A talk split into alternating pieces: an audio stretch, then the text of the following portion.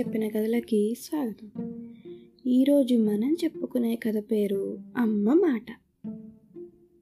అనగనగా ఒక అడవిలో ఒక చెట్టు పైన ఒక చిలక ఉండేదిట. ఆ చిలక అక్కడే గూడు కట్టుకుని తన పిల్లలతో పాటు మూడు చిలక పిల్లలు ఉండేవిట. అయితే ఆ పిల్లలకి ఇంకా బాగా ఎగరడం రాదనమాట రోజు ఈ అమ్మ చిలుకే బయటికి ఎగిరి వెళ్ళి ఆహారం తీసుకుని వచ్చేది. అయితే ఒకరోజు అమ్మ చిలుకని ఒక చిన్న చిలుక అడిగిందిట. అమ్మా ఎప్పుడు నువ్వే పైకి ఎగిరి వెళ్తూ ఉంటావు? నాకు కూడా ఎగరాలనిపిస్తుంది. నేను కూడా ఎగిరి ఆహారం తెచ్చుకోవడానికి నీతో పాటు వస్తాను అని అడిగిందిట.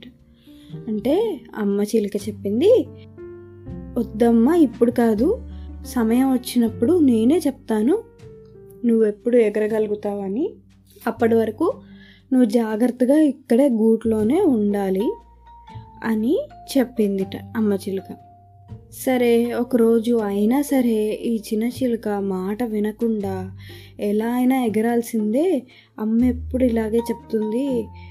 నేను ఎలా అయినా ఎగిరి పైన నుంచి ఎలా ఉందో చూస్తాను అని ఎగరడానికి ప్రయత్నం చేసింది కానీ చిన్న చిలుక కదా ఇంకా అప్పుడే ఎగరడం రాకపోవడం వల్ల గబుక్కుమని ఎగరలేక కిందకి పడిపోయిందిట అయితే వెంటనే అప్పుడే ఆహారం తీసుకుని వస్తున్న అమ్మ చిలుక నోటితో చిన్న చిలుకని పట్టుకుని పైకి గూట్లో తీసుకొచ్చి పెట్టి అదేంటి నేను వద్దని చెప్పాను కదా నీకు ఇలాంటి పనులు చేయొద్దని అందుకే చెప్పాను. నువ్వు నా మాట వినలేదు.